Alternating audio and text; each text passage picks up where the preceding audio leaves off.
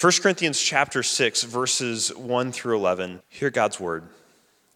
When one of you has a grievance against another, does he dare go to law before the unrighteous instead of the saints? Or do you not know that you saints will judge the world? And if the world is to be judged by you, are you incompetent to try trivial cases? Do you not know that we are to judge angels? How much more then matters pertaining to this life? So if you have such cases, why do you lay them before those who have no standing in the church? I say this to your shame. Can it be that there is no one among you wise enough to settle a dispute between brothers?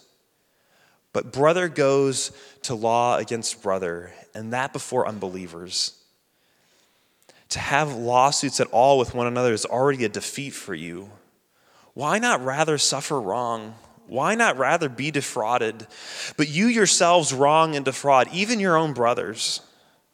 Or do you not know that the unrighteous will not inherit the kingdom of God? Do not be deceived. Neither the sexually immoral, nor idolaters, or adulterers, nor men who practice homosexuality, nor thieves, nor greedy, nor drunkards, nor revilers, nor swindlers will inherit the kingdom of God. And such were some of you.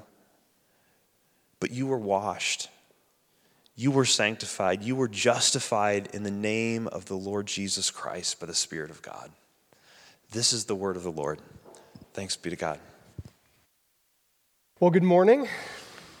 Like Bill said, my name is Paul Brandis, and I'm not going to hold it against you that that good morning was really lame because it is really cold out there. Uh, so thanks for, for being here. Hopefully, uh, it'll stay warm in here. And as we begin to open God's word this morning and see what he has to say, would you join me in prayer? Dear Father, uh, truly we we need you to understand what your word says. And that's why we want to, to pray this morning, Lord, before we uh, open in your word and examine what it is that you have to say to us through it. I pray, Lord, that uh, it would be you speaking through me this morning, that I would decrease and you would increase. And I pray, Lord, that each one of us would walk out of here with a, a deeper understanding of who you are and that that would actually impact the way we live every single day. Amen. Well, I'm a bit embarrassed to admit it. I think I've started maybe one or two sermons this way. I'm making a confession that one of my favorite movies is Dumb and Dumber. Okay, not the new one, right? I'm, I'm, the classic, right? The throwback, the original, but I do really, really love that movie. Now, maybe for some of you, you're already gone. I, I'm lost on you. But preaching 101 is that I have to be honest. And so I'm up here this morning, I'm baring my soul, and I'm asking you to stick with me. Uh, one of my favorite scenes in that movie is when Harry and Lloyd, the two main characters, Dumb and Dumber, realize that Lloyd has taken a wrong turn. They're on the road trip, they're headed to Aspen, Colorado. They were hoping to see the Rockies, and instead they end up in Nebraska. There's this great moment where I say, ah, I thought the Rocky Mountains would be a little bit rockier. And, and so they finally realize that Lloyd has taken a wrong turn, and this is the exchange that happens. I'm only human, Harry, Lloyd pleads, so we backtracked a tad. A tad, screams Harry, a tad. You drove almost a sixth of the country in the wrong direction. You see, even Harry, as dumb as he was, I think he was dumb, and I think Lloyd was dumber, but even Harry, as dumb as he was, he realized that a road trip is doomed to fail if you're not headed towards your destination. That's the thing about road trips, isn't it? Your final destination necessarily determines the path you take to get there. This is the entire idea behind Google Maps, right? You put in your starting point and your ending point, and Google spits out the most efficient and quickest way to get between those two points. But this applies to more than just road trips, doesn't it? This principle is also true of life, I think. I mean, our endpoint should determine the path we take. Let me say it this way where we're headed determines the path we take. Where we're headed determines the path we take. And if you're here this morning and are a Christian, a follower of Jesus, that means that you are headed towards an eternity in Jesus' kingdom, experiencing full and complete joy in the presence of God. And that glorious endpoint should have massive implications on the path that we take to get there. Really, it should affect everything. And by everything, I mean everything. The way we discipline our kids, how much time we spend watching TV, whether or not we cheat in school, what happens between the sheets in our bedrooms, the purchases we make, the purchases we don't make, where we live, how we argue, and so on. Everything. Where we're headed should determine the path we take. Now, some of you, as I've said this, may have the phrase come to mind so heavenly minded that they are no earthly good. Have you heard that one before? And yeah, to be sure, that criticism has been accurate of far too many Christians in history. And if you're here this morning and, and don't claim to be a follower of Jesus, if you're not a Christian, then I want to apologize for that. That shouldn't be the case. You know, in many ways, the Corinthian Christians who Paul wrote the letter of 1 Corinthians to, they had become so heavenly minded that they were no earthly good. They thought they had arrived. But you know, it wasn't even in their case that they were just refusing to do good, it was actually that they were doing a lot of bad things as well. And, and this is what Paul, starting back in chapter 5, 5 in 1 Corinthians, has begun to address. Uh, last week in, in chapter 5, Bill preached on this. The church was refusing to deal with sin in a very major way. They were actually boasting about a form of sexual immorality that Paul pointed out wouldn't have even been tolerated outside of the church. And the Corinthians, they were saying, Look at us. We have so much grace and tolerance and acceptance. And this week in chapter 6, Paul takes the Corinthians to task over the issue of public lawsuits. Members and brothers of the church in Corinth were defrauding and suing one another. Again, this was a church that thought they had arrived. They thought they had made it. And they weren't allowing where they were headed to determine their path. And in these verses, Paul says to them very clearly the path that you're on isn't actually taking you where you want to go. We're going to continue with the road trip metaphor this morning, and we're going to examine first where they were, the Corinthians being they, where they were. Second, we're going to examine where we're headed. And then that will lead us to ask the question what path should we take? Well, first, we need to take a look at where they, again, the Corinthians, were. It was like the Corinthians were Lloyd Christmas. Do you remember that that was his last name? That's just such the perfect last name in Dumb and Dumber. It was like they were Lloyd Christmas. They were a sixth of the country in the wrong direction, driving aimlessly, and they didn't even know it. Oh, the Rocky Mountains. Yeah, I thought they'd be more rockier. They had no idea.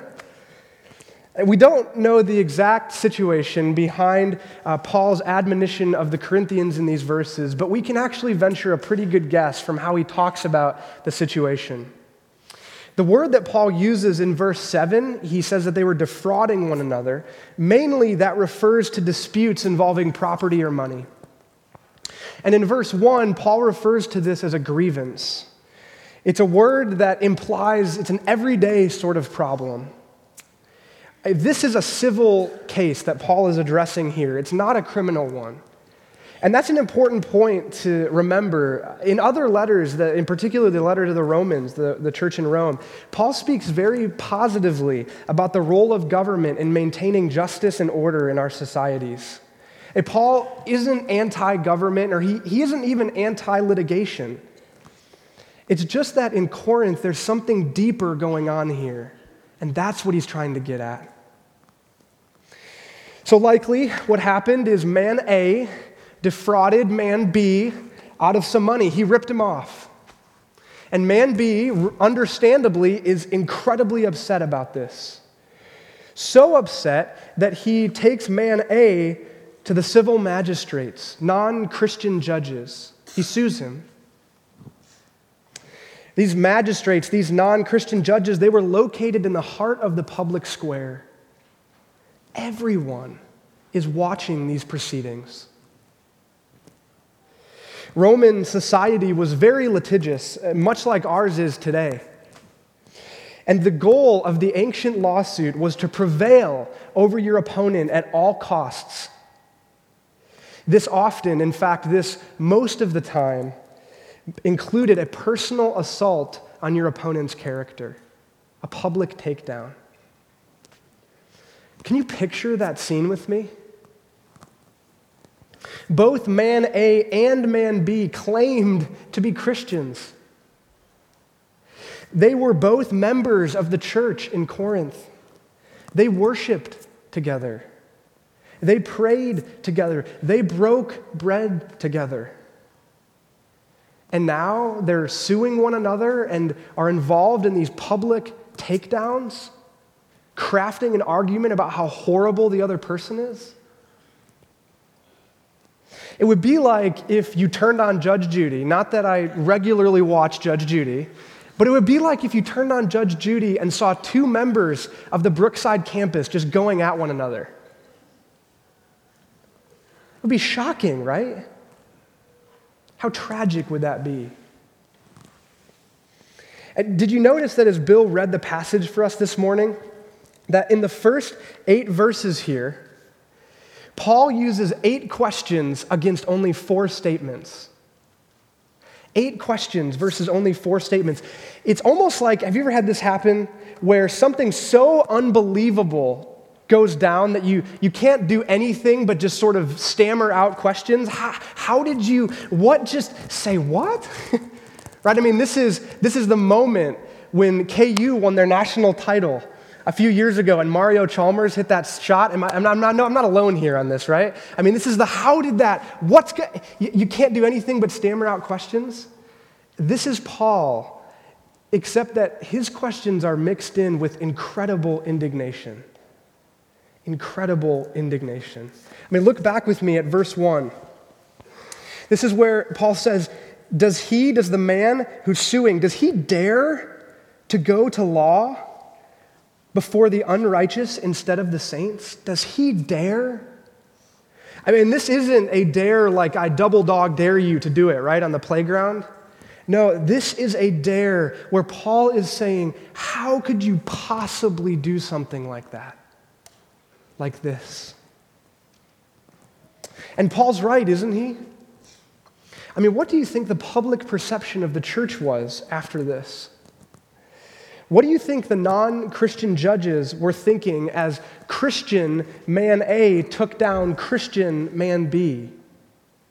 It was no different than any of the other court cases that they presided over. There probably was this moment for the non Christians who were watching this go down. I knew it. Christians are just as selfish and deceitful and greedy as everyone else. There's nothing different. When that's the response of something that we're doing as Christians, it probably means we should stop doing it. Now, it might be tempting for us to dismiss this story. I mean, after all, not many of us will be presented with the opportunity to sue another Christian. But we don't get off the hook so easily. Instead, we have to look at and examine what was happening underneath the issue of lawsuits. And I think that Paul's main gripe is that what the Corinthians are doing flies directly in the face of a true gospel community. Lawsuits, by their very nature, breed conflict and division, things that have no place in God's family. And you know what? Conflict and division sound very familiar to me. Maybe I haven't taken another Christian to court, but I've certainly wronged other Christians, caused division, been in conflict with other Christians, manipulated them, torn them down, attacked their character for my own gain. I've done those things. And when I've won at doing those things, have I really gained anything at all? No. I've done nothing but tear apart God's family. Eventually, with this situation in Corinth, maybe man B, who had been wronged, maybe he won the case. Maybe man A was required to pay back man B plus damages. But did man B really win anything? As one New Testament scholar said of this situation, no matter who won or lost at the lawsuit, all lost spiritually. Isn't that sobering? Remember, where we're headed should determine the path we take. And for the Corinthians, it doesn't seem like that was happening. They had forgotten where they were heading. And really, that begs a great question where are we headed? Where were they headed? And where, as Christians seeking to be faithful, where are we headed? We can ask the same question. And Paul tells us. Look back with me again. We'll start in verse 1 at the passage. When one of you has a grievance against another, does he dare to go to law before the unrighteous, meaning non Christians, instead of the saints, meaning Christians?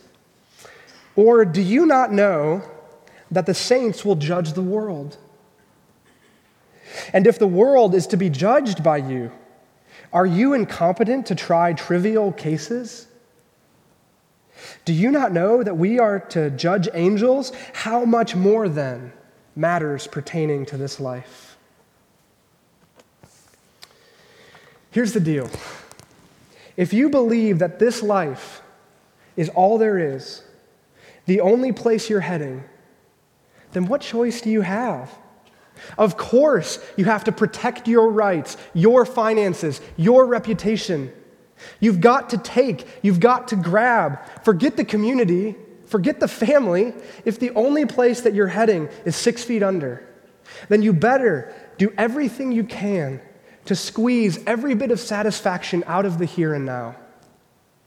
What choice would you have? But if there is another destination, wouldn't that make a difference? I know for some of you, that's a really big if. There's a lot riding on that little word. That's a big if. I know that. But listen to what Paul just said. If we are following Jesus now, then at the end of time, we will actually participate and partake in the judgment of the world. Now, some of you are probably thinking, aha, I knew it. Christians are fundamentally judgmental. And others of you may be thinking, hey, I was here last week. Didn't Paul say at the end of chapter 5 not to judge outsiders? What's going on here? What's happening? Those are both really great questions. Thanks for asking. Guys, ask really good questions. Uh, what is going on here? Well, it is true that Paul, at the end of chapter 5, did uh, say that God judges those who are outside the church. And the difference between chapter 5 and chapter 6 is that back in chapter 5, Paul is talking about the present, the here and now. I mean, right now, I have no place, I have, have, no role in judging those who don't claim to be Christians, who don't claim Christ, who, who don't say they're following Jesus. And this is why Bill last week made the great point that when it comes to the sin of those who do not claim to be Christians, we ooze grace, right? We, we ooze grace. But that's the here and now. Uh, Paul in chapter 6, here, where he says that we will partake in the judgment of the world, he's talking about the final judgment, which is happening in the future. So there's no contradiction between these verses, even though it may seem like it at, at first glance. But that only answers one of our questions. It doesn't this mean that Christians are fundamentally judgmental? Well, yes and no. it's never quite that simple, is it? Throughout the Bible, there is a running tension between passages that prohibit judging and then passages that command it. I mean, even if we just focus in on Jesus' teaching, you'll find, which many of you probably know, Matthew 7 1, which is, Judge not that you be not judged. Right? That's a, it's become a, a very popular verse in our culture and time today. But what doesn't get as much play is John 7:42, where Jesus says this in his teaching. He says, "Do not judge by appearances, but judge with right judgment." The Bible condemns what we might label as a spirit of judgmentalism I mean, this is self righteously pointing fingers. This is shifting blame. This is not examining yourself before you're quick to call out the faults of others before you look at yourself. This is the spirit of judgmentalism that the Bible has nothing of and is spoken against. But the Bible is also very clear that Christians should be discerning, should distinguish between right and wrong, should stand against injustice, and so on. And all of these things that the Bible commands we do necessarily involves right judgment.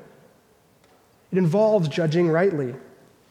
And living into this tension in Scripture is not easy. It's not easy, and it's never going to be. But it's not something that we can just throw the towel in. We have to work hard at this. And listen to the words of one New Testament scholar, D.A. Carson. And he, he, in this quote, I think, captures why it's so important to try to do this well. He says this He says, It is utterly disastrous to appeal for judgment when forbearance is called for, or to prohibit all judgment when judgment is precisely what is needed. Both errors seriously damage the church and usually reflect a mind that is unwilling to think its way carefully through the balance of the Word of God. Both errors seriously damage the church. Both errors seriously damage. We have to try to live into this tension well. And, and one of the reasons why Christians need to judge well and judge rightly now is that, as Paul says in this passage, 1 Corinthians 6, he says that one day we will partake in the judgment of the world. Now, now, please hear me say that this doesn't mean that Christians will be laughing and pointing fingers as all the miserable sinners meet their end. No, it's more like this. Somehow, in a way that we don't fully understand, Paul doesn't fully unpack it here for us, but in a way that we don't completely understand, you and I, as followers of Jesus now, we will stand with Jesus as he makes right everything that is broken and wrong in this world. It means that we will say, finally and completely, to hell with cancer, and it will be gone. Child abuse, poverty, loneliness and depression, hate, racism, murder, war, every injustice, every disappointment, every regret in your life and mine Death, even, the ultimate enemy. Go to hell, we'll say. And it will. Never to be seen again. And then, together, we will witness the recreation of our world into what it always should have been pain gone, heartache gone, selfishness, and my inability to be who I long to be gone. And then perfect joy, perfect love, perfect wholeness in the presence of God forever and ever. And you're going to quibble in small claims court? Really? Excuse me. You're going to argue and fight with your family? With those who you'll be spending eternity with? Really? Remember, where we're headed should determine the path that we take. But, but in Corinth, they're living as if this is it. They're Lloyd Christmas, halfway across the country in the wrong direction. And honestly, most of the time, so am I.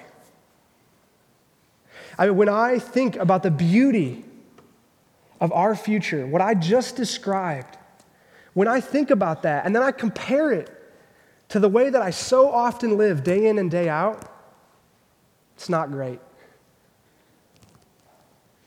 Here's what I've been asking myself this week Am I letting this glorious future determine my present? Does it really make any difference for me? And if not, how can I be confident that I'm even on the right path? And that brings us to our final point this morning. If we are headed where Paul says we are, then that should totally and completely dictate the path that we should take. So, what is the path that we should take? And I, think here we see three things. First, we see that we can be peacemakers. We can be peacemakers. If we live in light of where we're headed, then part of the path that we're going to take to get there necessarily is going to involve peacemaking. And it should, right?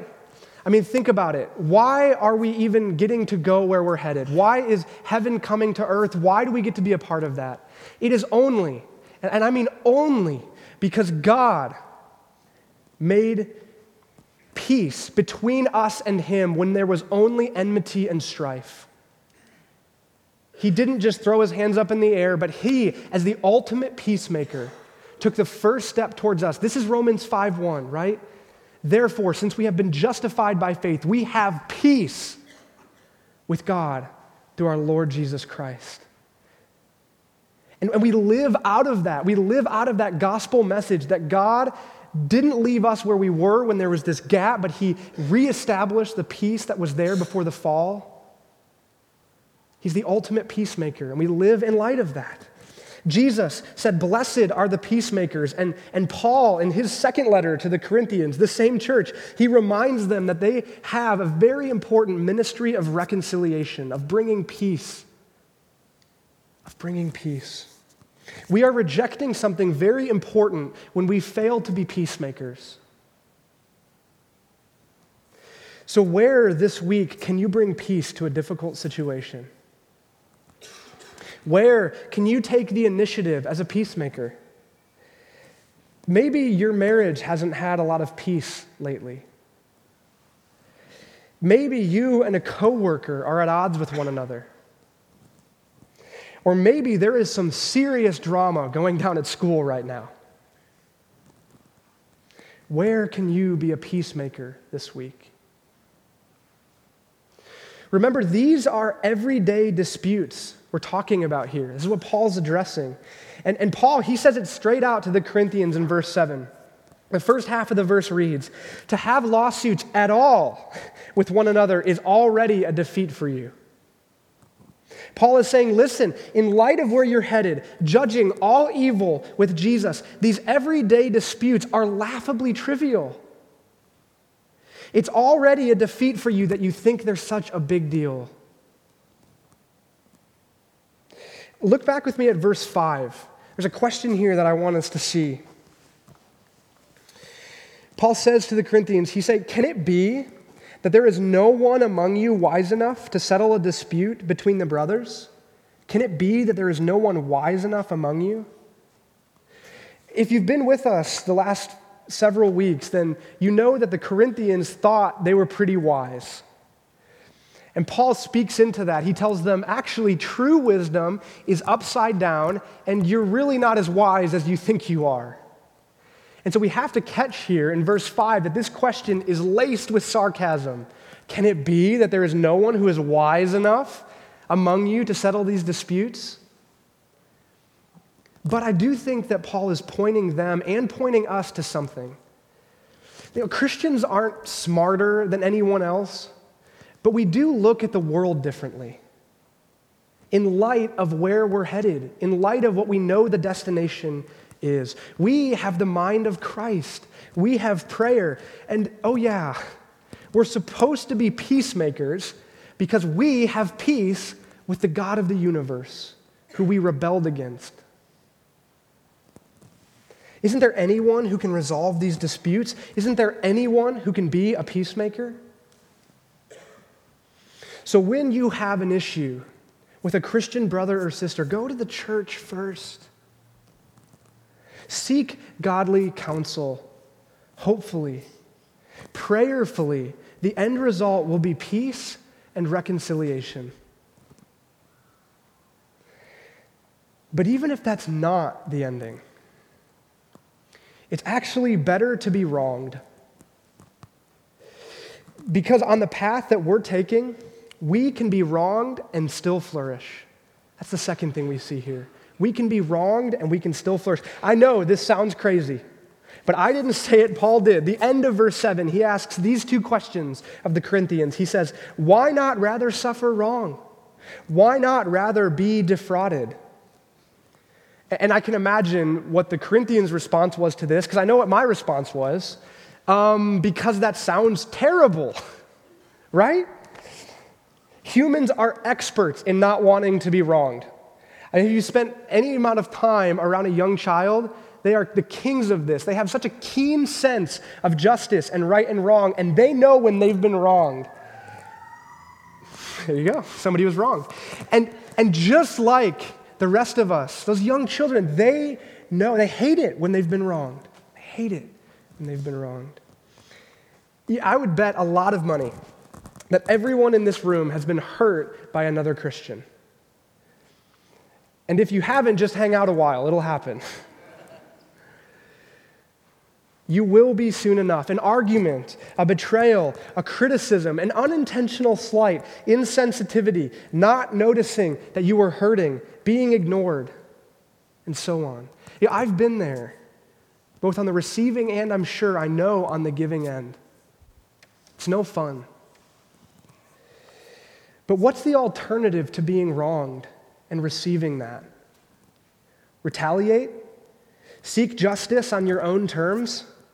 Destroying that relationship? Remember, you're going to be with that person for eternity. And meanwhile, we destroy Jesus' reputation. You, you do realize, I know I have to remind myself of this, but that non Christians are watching our lives, right? Making decisions about other Christians, about church, about Jesus, based on you and me. It's better to be wronged. And this doesn't mean that we hide our dirty laundry right? Christians are a self selecting group of people who have raised their hand and said, I was so bad that the God of the universe had to come and die for me. We don't hide our dirty laundry, but we should be thoughtful about things like conflict with one another, knowing that non Christians are watching us. A million years from now, how much will it matter that so and so hurt your feelings or ripped you off in a business deal? I, like, I know that that's a, a very big deal. It's a serious matter. But will, how much will it matter in a million years? Will it really matter when we get where we're going, when heaven comes to earth? If our years on this earth are all we have, then sue away.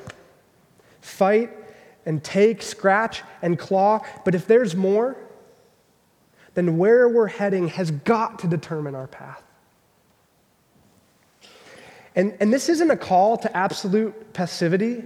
Christians aren't just doormats. We, we certainly don't sit back when we see others under the thumb of injustice. We don't sit back, we take action. And nor do we simply enable people to sin against us. Again, this is a civil case that Paul is talking about, not a criminal one. If someone breaks into your home, steals all your stuff, but leaves a note and says, I'm a Christian, go ahead and call the police. I mean, right? This is a civil case, not a criminal one. We aren't called as Christians to pretend like sin doesn't exist for the sake of civility. That's not what's happening here. And in fact, if you were here last week, Bill's entire message was about what we do, the church's role in discipline for those who claim to be Christians but continue to persist in sin. And in this passage, Paul, he also addresses sinful behavior. At the end of verse 8 and into verses 9 and 10, he calls out those who are wronging and defrauding, wronging and defrauding, and this is what he writes. But you yourselves wrong and defraud even your own brothers. Or do you not know that the unrighteous will not inherit the kingdom of God? Do not be deceived. Neither the sexually immoral, nor idolaters, nor adulterers, nor men who practice homosexuality, nor thieves, nor the greedy, nor drunkards, nor revilers, nor swindlers will inherit the kingdom of God. That's what Paul writes about sin. There are two lists that he has here. In verse 9, that's a list of, of sexual sins, and we're going to be talking about those next week, the next few weeks. And verse 10, if you notice, is a list of sins that all have to do with greed, with treating others only as objects for personal gain. Defrauding and wronging others are the rotten fruits of greed. And Paul, he's very clear, even if we don't want to hear it. Judgment is coming.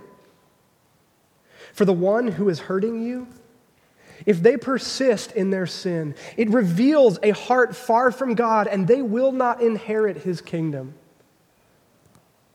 And if we find ourselves somewhere on that list, well, that ought to freak us out. And we'd better repent and turn back to God.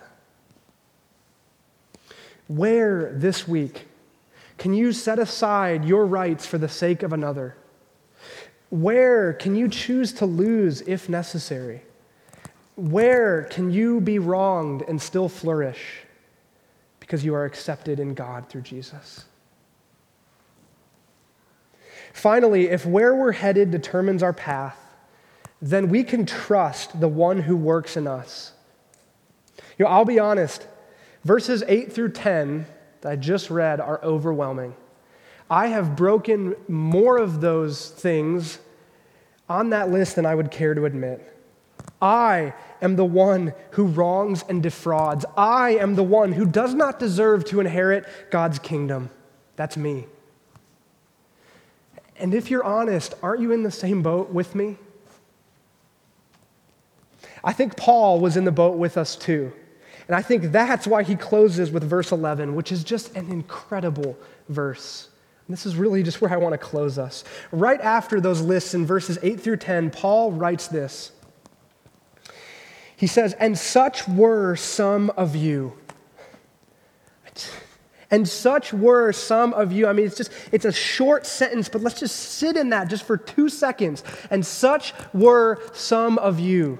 This is who you were. This is where you were headed. This was the path you were on. It's little, but we can't miss it. And such were some of you. It's who you were, not who you are. He goes on.